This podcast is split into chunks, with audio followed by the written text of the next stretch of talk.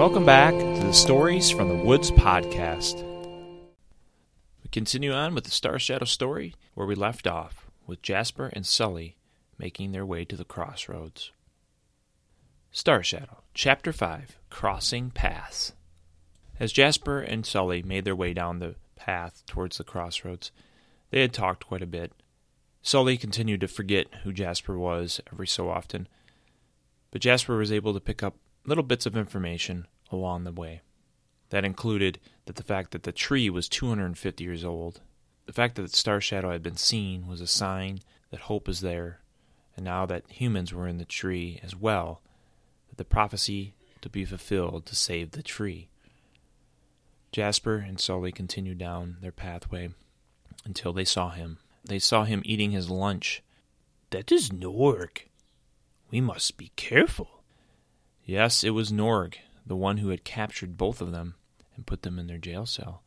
He was there eating his lunch, and he was between them and the crossroads. They had to figure out a way to get around him without getting captured again.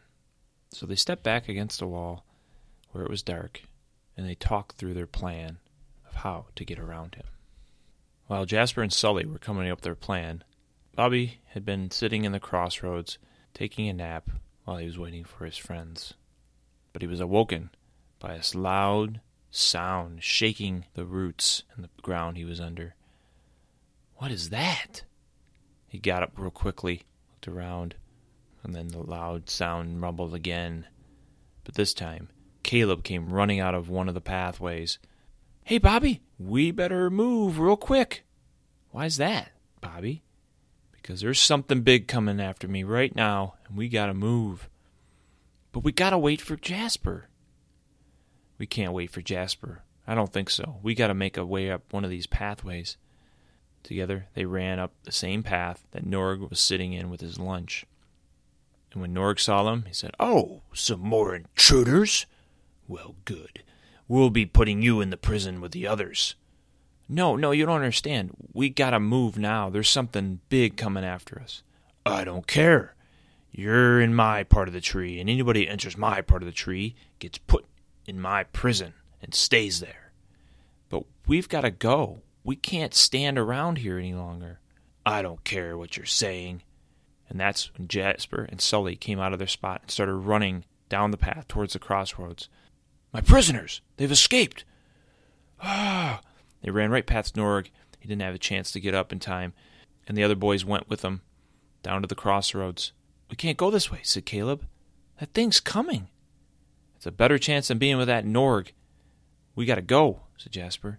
They ran into the middle, and then they saw it a large beast with a big horn at the end of its head that was twirling around and spinning and it was coming right through the crossroads. Which path was it going? They didn't know, but they all chose a different path.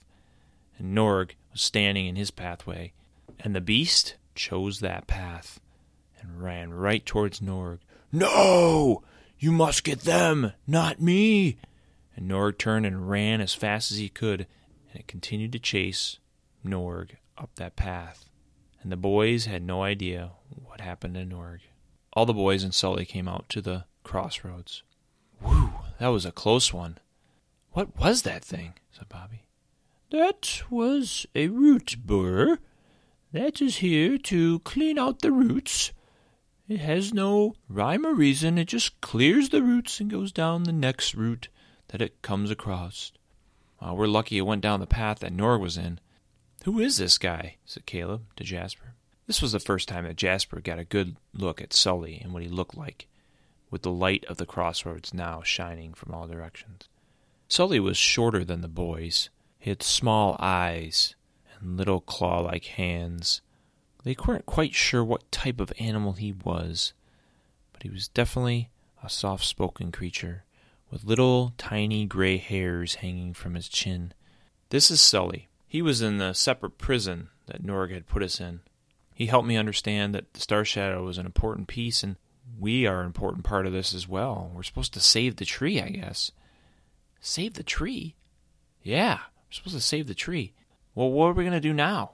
What's the plan? said Bobby. Well, Sully here said we need to go to his house, and he's got a map of some sort that we need to look at to understand where maybe the Star Shadow is hiding, because we still need to find him. Who who are you guys? I'm not sure that I remember seeing you. Jasper had to remind Sully who they were and why they were there. And Sully, of course, remembered about the star shadow and talked about the prophecy, so everybody had the same story now. You sure you're going to be able to get us back to your house? said Jasper to, to Sully. Yes, of course I will. I know exactly where we're going. We need to go down the north path, right there. And they made their way out of the crossroads to the north path and walked. While they were walking, they were sharing each other's stories of the creatures they met and the items and information that they gathered. And after a long walk, Jasper asked Sully, Are you sure we're going the right direction? Um, yes, I think so, although we might have had to go the south path. Um, hmm, let me think about it for a second. And then there was silence before a large crack sound, and then What's that, Sully? Oh, I believe that is just the roots drinking the water from the rain outside.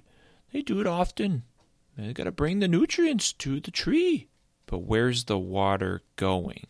Oh, it's going one way or the other down this route. I'm not sure which way. Then we probably should get moving, don't you think, Sully? Yes, that would probably be a good idea before the water comes rushing at us. Rushing at us? Yes, that's what it'll do. It'll come down the route if it's coming this way. Oh, boy. And before they had time to even think about it, they heard the water coming even quicker and crashed right into them and pushed them down the route the same way they had come, all the way back to the crossroads. And when it got to the crossroads, the water dispersed itself down the different route paths, and each boy and Sully went down to a different pathway. Finally, the water had been sucked up throughout the root system. The water had dried up, and they landed in different parts of the tree, separated from themselves again, none of them knowing where they were. This concludes Chapter 5 Crossing Paths. This podcast features the song A Dinner and a Rabbit by Mute Stare, available under Creative Commons Attribution Non Commercial License. We hope you enjoyed this episode from the Stories from the Woods podcast. Please leave us a review, and as always, continue to listen to our next episode.